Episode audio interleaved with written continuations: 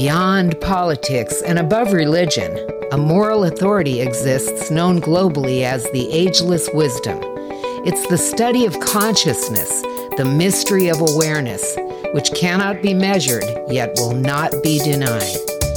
This podcast from Michael Benner's Wisdom of the Soul class features weekly lessons in metaphysics, mysticism, and esoteric philosophy. Those who attend live and free of charge on Zoom may also participate in group meditation and Q&A. Register for our newsletter at michaelbenner.com. Welcome to the Ageless Wisdom Mystery School with Michael Benner. Hello, and welcome to today's episode of the Ageless Wisdom Mystery School and our series, Wisdom of the Soul.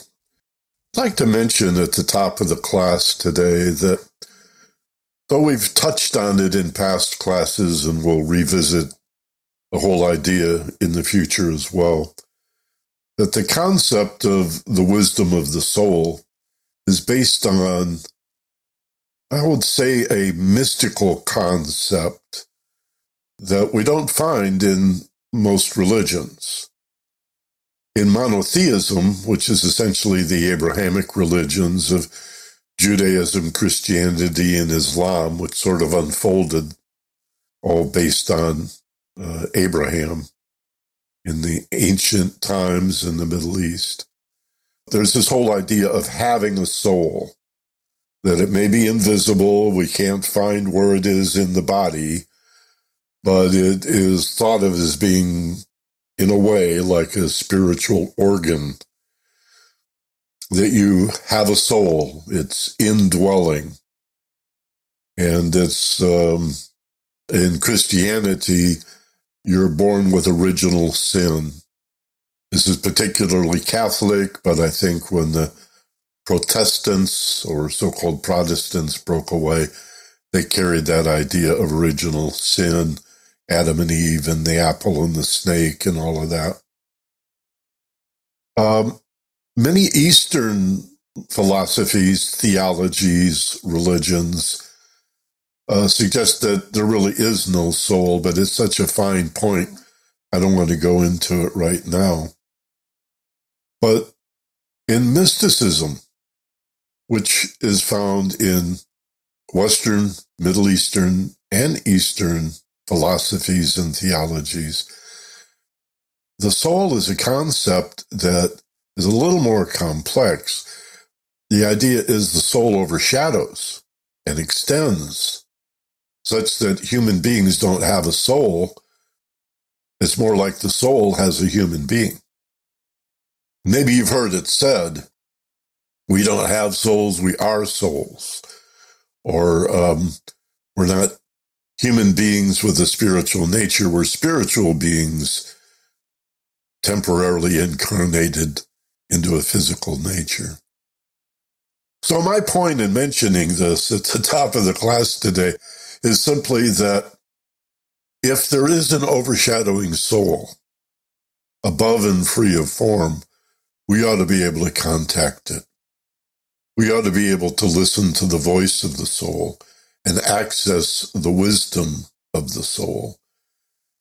And if you consider times that you know things that you don't know how you know them, times where you have a deja vu, perhaps, times that you have an aha experience of a sudden burst of awareness or insight. And these thoughts arrive full blown, this whole big picture, like a Tetris game, just suddenly all falls together. And you go, oh my God, I just, wow, you know what I just realized? But it was not a function of logic. It wasn't something you figured out. A led to B, led to C, led to your ultimate conclusion. It just just arrives full blown. Consider that that could be a revelation of your own oversoul, and it really changes the way you look at things. So, in case you ever wondered, what is the wisdom of the soul exactly? Because here we are last week touching on Buddhism again. Today we're going to touch on Buddhism. Buddhists uh, That's one of those groups that denies there is such a thing as a soul. So, again, not to dwell on it, let's let's dedicate a whole program to it. It occurred to me today to mention that, and we'll touch on it again. There is uh, via intuition or your conscience, a uh, higher self, and we can access that with meditation, which is why we open with meditation. I also want to remind you that this program is available in its entirety as a video on YouTube. The channel is the Ageless Wisdom Mystery School. We also podcast to all podcatchers and players and aggregators as Ageless Wisdom Mystery School. And um, my personal website is michaelbenner.com. There's a lot there.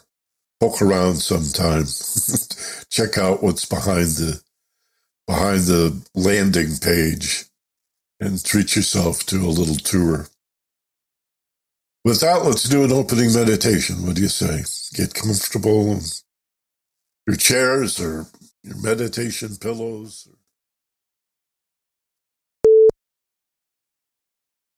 Open your eyes now, wide awake, back in the room. Take a big breath. Feeling better than before. Eyes open, wide awake, feeling better than before. Good. All right. Um, today we're going to follow up on last week's class on the 10 fetters. And these are hindrances. They're not like the commandments of Moses don't do this, don't do that.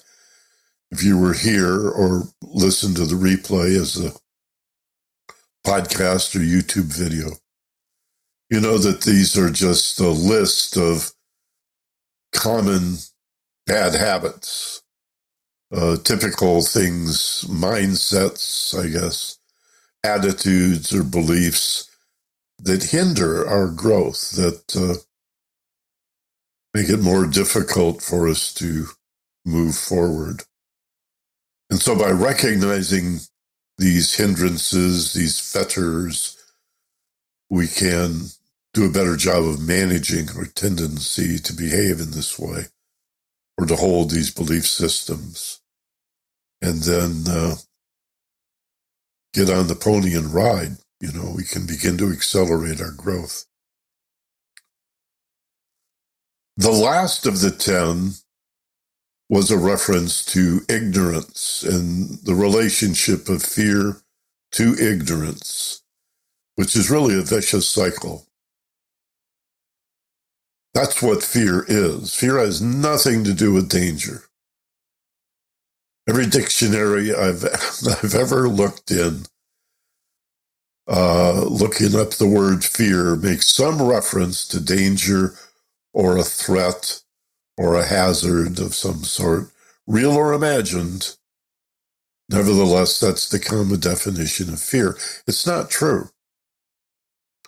Fear is a response to confusion, to ignorance, to uncertainty.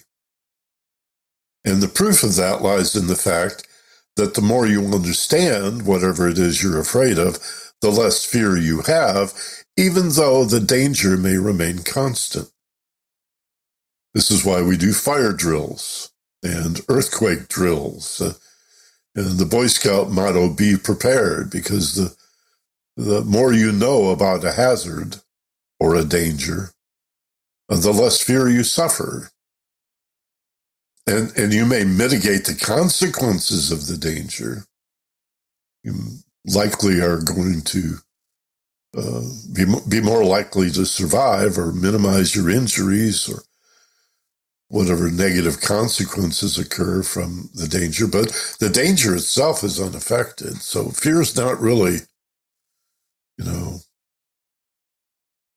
warning, Will Robinson. Warning is, it's an alert, not to the danger itself, but to the fact that there's something here you don't know in two areas ignorance in the situation, so called situational awareness, Sometimes this includes a reference to operational awareness, but that's the world around you.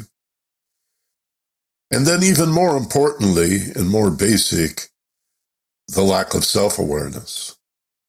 Who am I really? Uh, what is my role in all of this? Why do I think, feel, and act the way I do?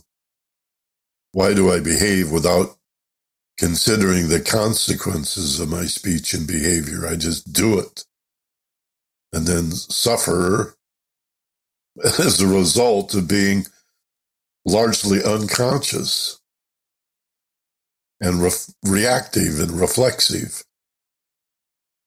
And then I obsess on the kickback I get from that. Whatever karma I generate as a result of that, I've, you made me angry. You made me feel this way or that. So the whole secret is to become more aware. That's what fearlessness is to be to be more aware, and then we are are consequently less ignorant, which is a good thing. Well, as we suggested last week, but didn't have time to get to, in Buddhism, there is a reference to five types of ignorance. And so because we didn't have time to get to it last week, I thought we would do it this week. Five different ways that we can be ignorant.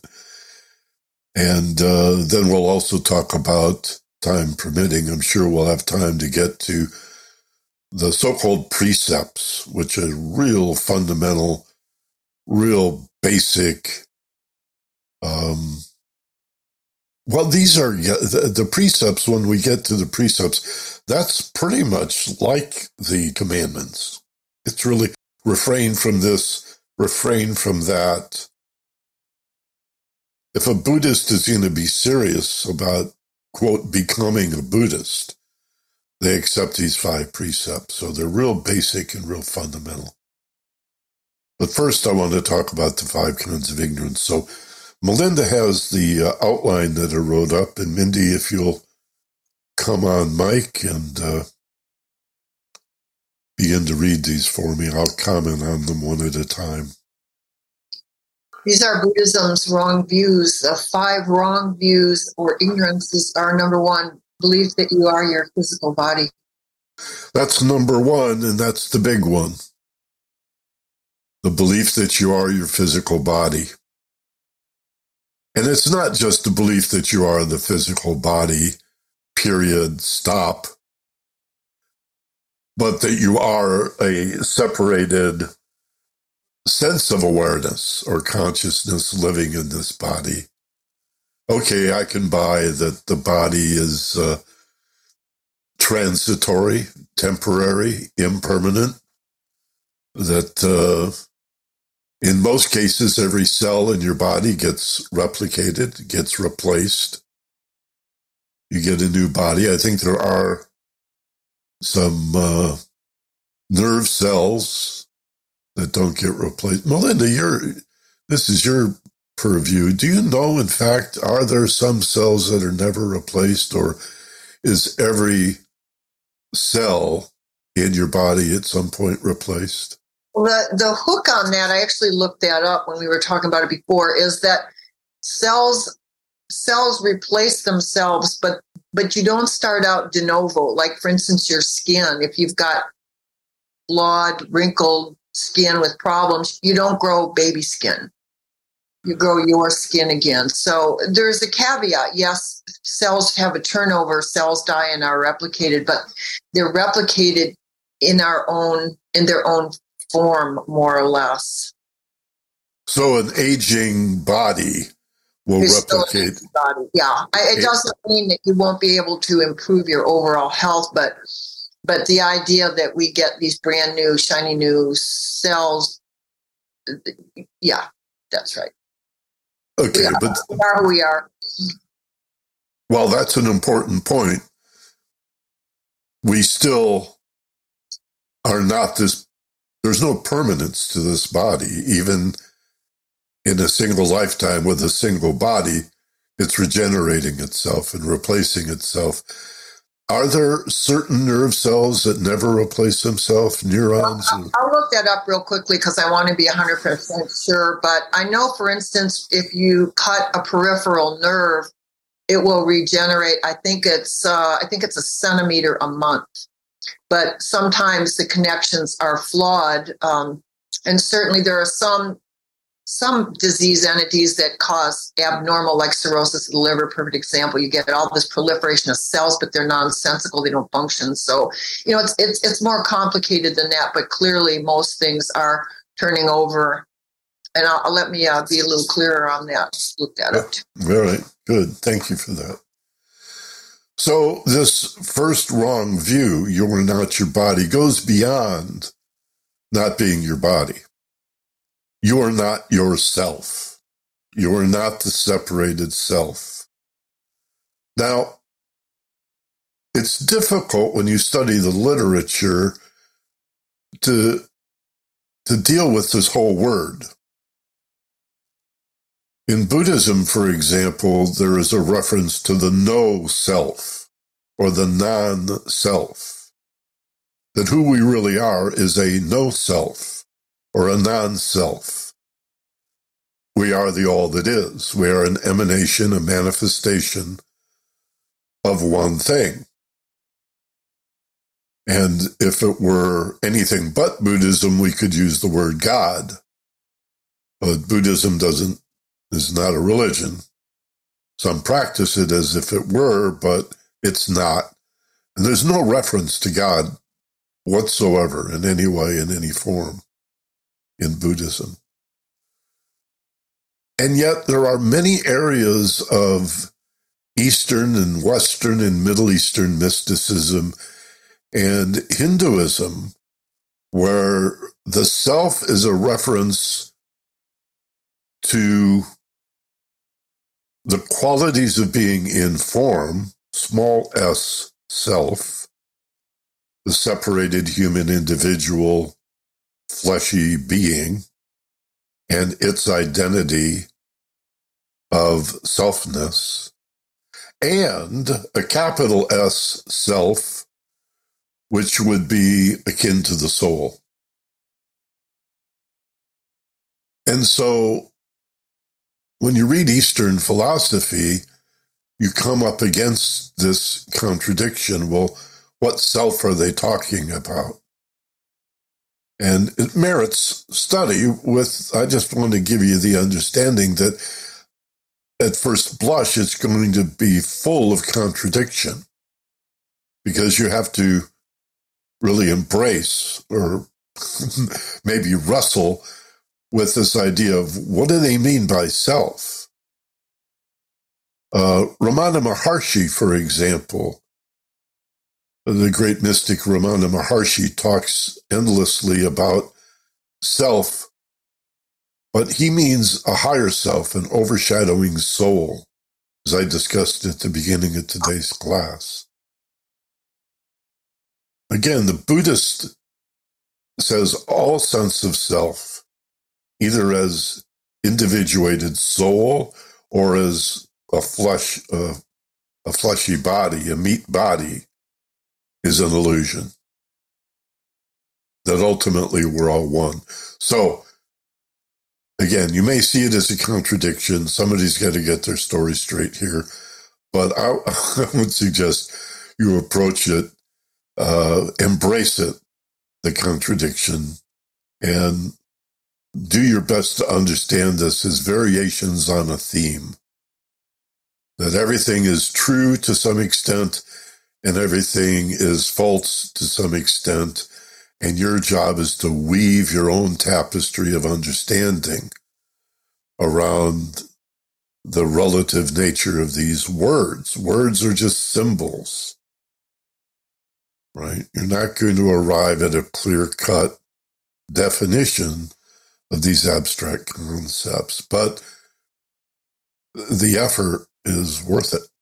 It's wonderful to, it's necessary, it's really essential to expanding your, your view, your, to expanding your awareness or, or raising your consciousness. If you're going to get this elevated view, we, we have to address this idea. But I guess the thread that runs through spiritual traditions of all uh, of all kinds and all sorts is that we're not what we appear to be. We are material beings that are animated by an energy or a spirit and illumined by an energy or a spirit. That consciousness, awakeness, awareness, the fact that you are living, breathing, is not an epiphenomena of brain chemistry, as the Western scientists would have you believe, though they are slowly coming around, largely through the study of quantum physics. It's not, it's not that they're all getting religion, these scientists. It's through, it's through quantum physics and entanglement and the observer effect and the double slit experiment that they're beginning to recognize that the one thing you cannot get behind in cause effect, cause effect, this effect is caused by, and that cause is an effect of a previous cause, which is an effect of some other cause, and you daisy chain your way back through these dominoes and you get to awareness and you can't get behind that. That's the one thing you can't get behind. That's the absolute. That's the ultimate. That's the Godhead. Awareness. That's who we are. That's what we are. So, awareness of what? Well, it begins with awareness that we're not separate from anything. We're not the self we appear to be in body, in mind, in emotions. I think that ought to be obvious if you just begin to think about the environment or the ecosystem. The way you have all of these thousands and thousands and thousands of individual species of plants and animals and human beings are really the animal kingdom that are all unique individuals, but phylum, class, order, family, genus, species. I remember that from school. That whole breakdown of all these, all this apparent separation and uniqueness, the diversity of life forms on this planet all work in harmony together,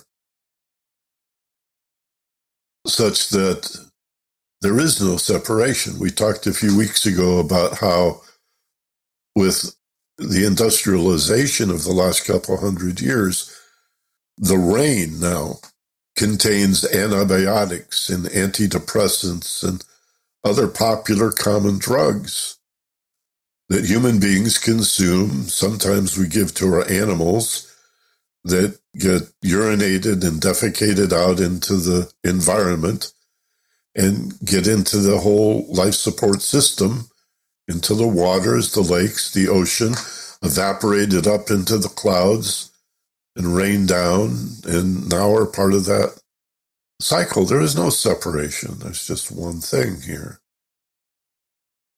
And uh, the way COVID ripped through, we knew it would. Some of us have avoided getting it, but it's here. It's here to stay. Along with a million other viruses, a million may be overstated. Many other, many other viruses and forms of bacteria and microbial life forms, incredibly diverse panoply of living organisms, yet there is an inner reliance and an interdependence, an overriding harmony that we can't dispute, such that diversity leads to harmony, leads to unity. don't you see? It's another aspect of the Trinity. That triangle where we have this multiplicity, all this diversity moving upward toward, oh, I see the harmony and how all of this works, moving up toward the top of the pendulum, so to speak, the top of the pyramid, one thing fixed. Just like all the colors of the rainbow are expressions of white light, one light. All right. Number two, Mindy. Uh, about the other, about number one, I, some cell lines only reproduce when they are damaged: nerve cells, heart cells, muscle cells. So it's a it's a very complicated and fascinating subject. If anyone wants to go into it. Number two, belief in duality: object subject split, extremes of separation, with no middle way, which is non-duality. Yeah, there's a lot there. Let's start with the subject object split. You see how this flows out of the first wrong view, the first ignorance. I am this separate body. Well, if I am this, then everything that is not this must be that. Right? If I'm going to separate me, then I've separated everything else. Not only from me, but reinforced by the appearance of things from each other, such that we have this common understanding in physics that two objects that have mass, if they're solid anyway, this is not true for gases or liquids, but if they're solids, two or more objects cannot occupy the same space at the same time. And so most of us live our lives as if we're a billiard ball on a pool table, banging around, crashing into each other. You know, road rage, eh, eh, get out of my way. And you say, well, you know, that's a reality. Two cars can't occupy the same space. So you got to be respectful and careful and obey the rules of the road. And yeah, but beyond that reality of physical dense, a material world, and again, um, that would be true for ice, but if the ice melts and becomes water, the rules change. Now liquids can be blended, and if the liquid evaporates and becomes a gas, uh, even more so. It still has mass, right? But they can blend together. So it's pretty relative concept how solid. What what is the state? Water is a great example. Ice, liquid, gas. But this whole idea of this is not that and that is not this, and even the number one can be the whole one, all one, the only one, the unified one, or a separative one. Well, I got this one, but I didn't get that one. And we're so used to this idea of this one and that one, it permeates even our language. Most sentences are made of a subject and an object separated by a verb. Sally held the vase. Held is the verb. Sally is the subject, the vase is the object. Right? We have objective views and subjective views. This is a split that has to be challenged as a and, and identified as a wrong view ultimately if we're going to understand the wholeness. That's what holy means, by the way. Holy is holistic, is usually spelled without the W, but it's the same as if it were all that is one. So even our language is set up to have these separate bits acting on other separate bits. And we don't really see the flow or the unity of things.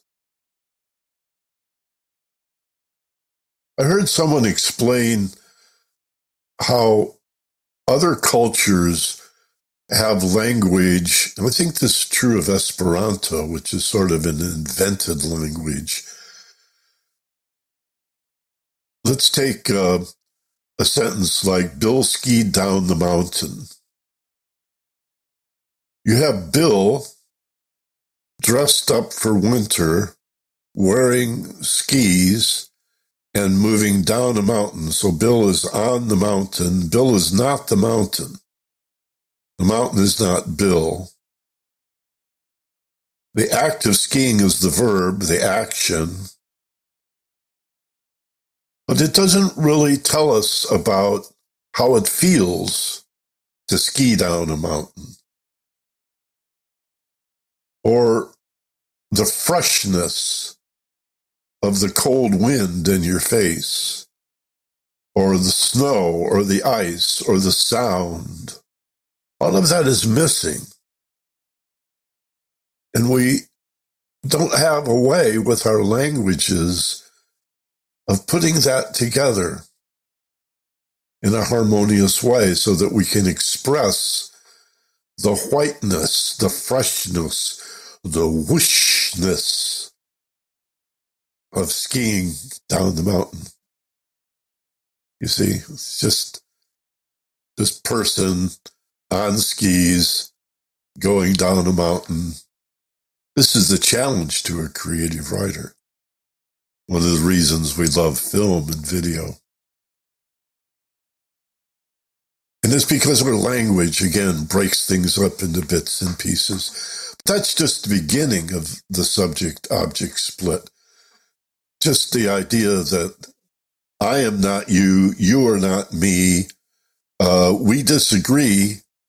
And so the emphasis is immediately on the conflict or the contradiction rather than some element of harmony.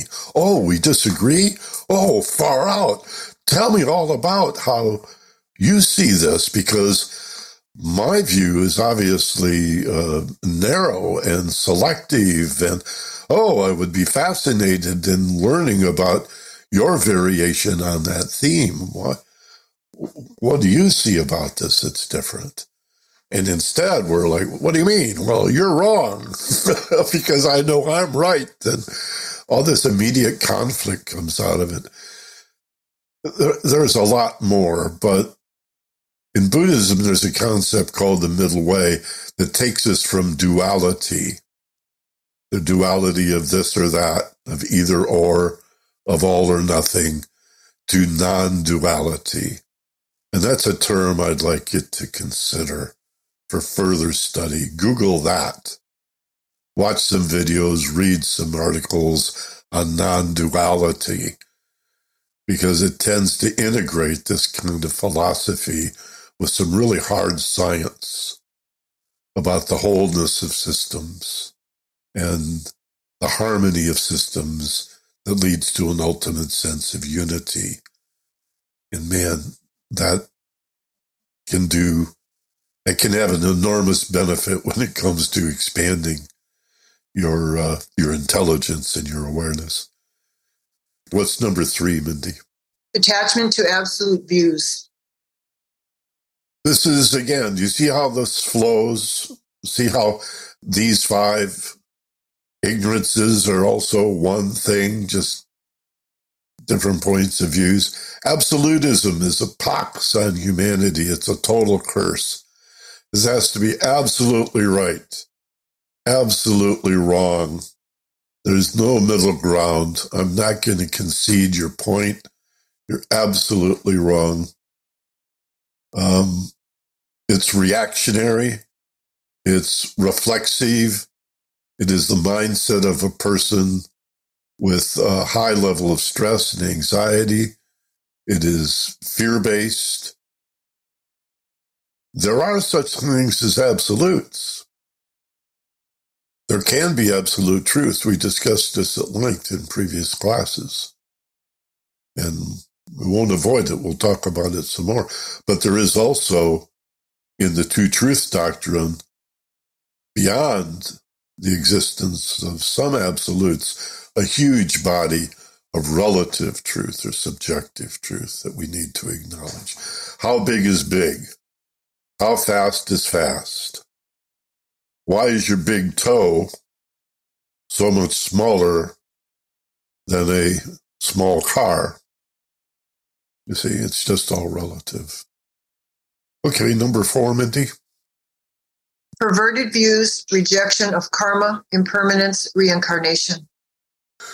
These three principles, karma, uh, reincarnation, and impermanence, are in many ways a cornerstone, like the Four Noble Truths, a cornerstone of Buddhism.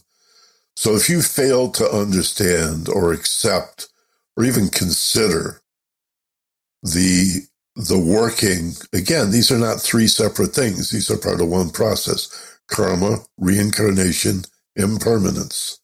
Those are three ways of describing one thing. And they merit your study the impermanence should be self-evident nothing lasts everything dies rusts corrodes rots nothing lasts everything about the physical world is impermanent. The karma and the reincarnation flow, they follow on that and are subjects that we can cover in the future. It's interesting how the concept of karma has permeated the West. It's people talk about it all the time. Well, that's bad karma. It's sort of uh, increasingly recognized as the same thing that uh, uh, Christ said about reaping what you sow. That's what karma is. There are consequences uh, for not only what we do, but for what we think, or the uh, thoughts or seeds and the feelings behind them. There's karma for all of that, your intention. Karma begins with intention. And then reincarnation, or what's often called transmigration.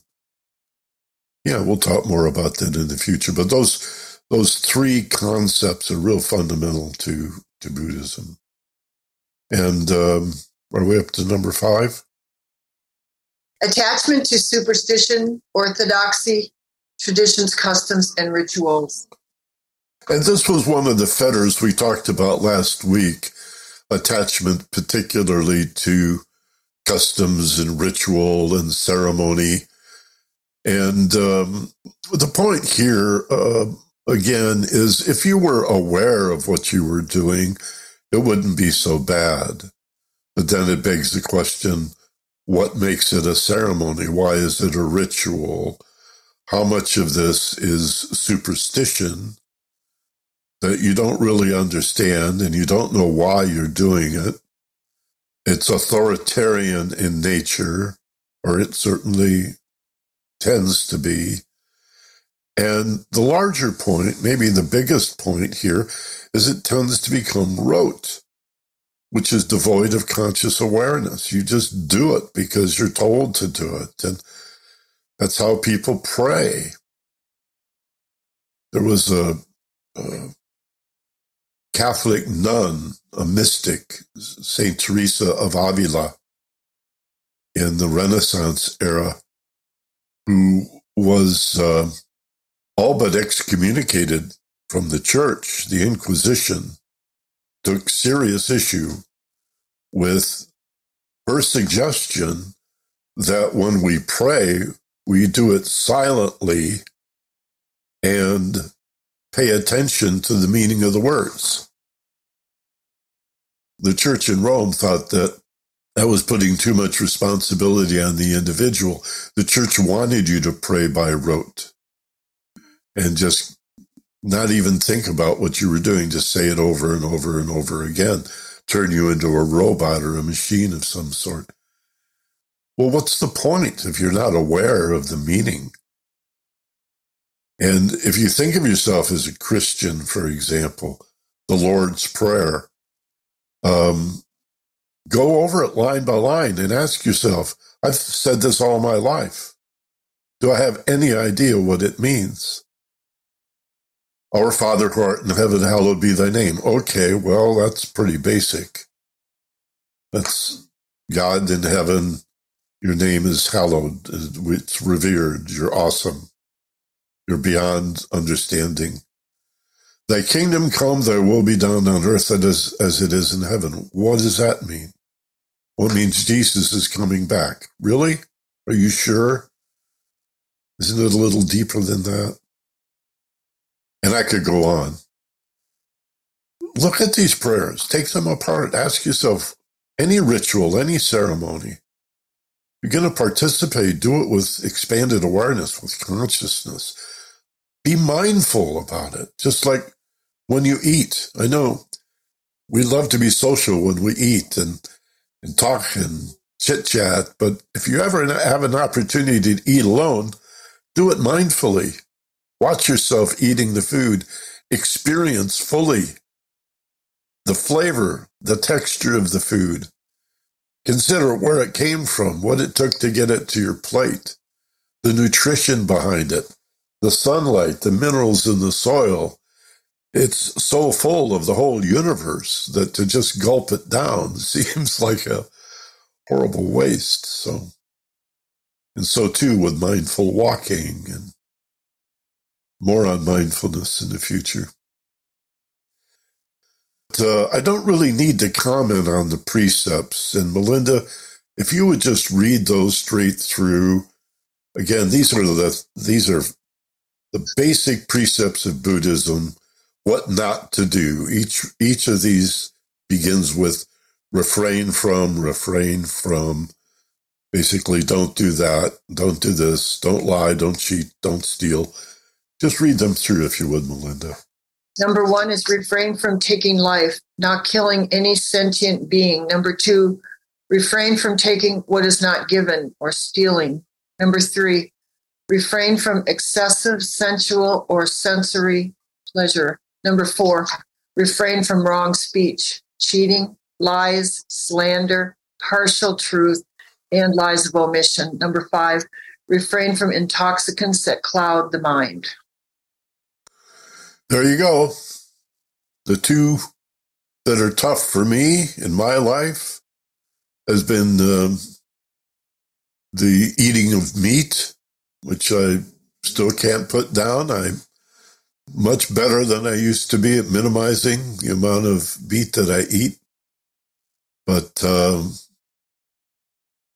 well, anything I say further is going to sound like excuses.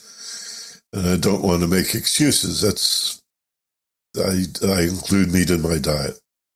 So I would not be a good Buddhist in that sense. And the intoxicants, a glass of wine or a beer once in a while, uh, I'm frankly okay with that.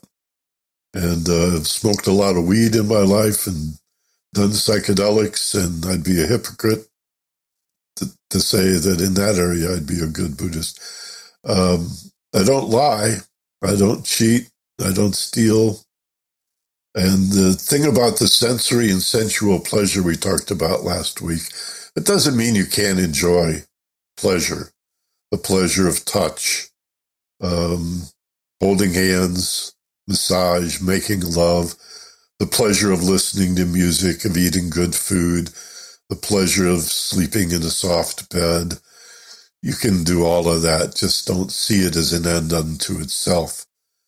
You're not going to get liberated from samsara, from the endless cycle of birth and death, by pursuing pleasure.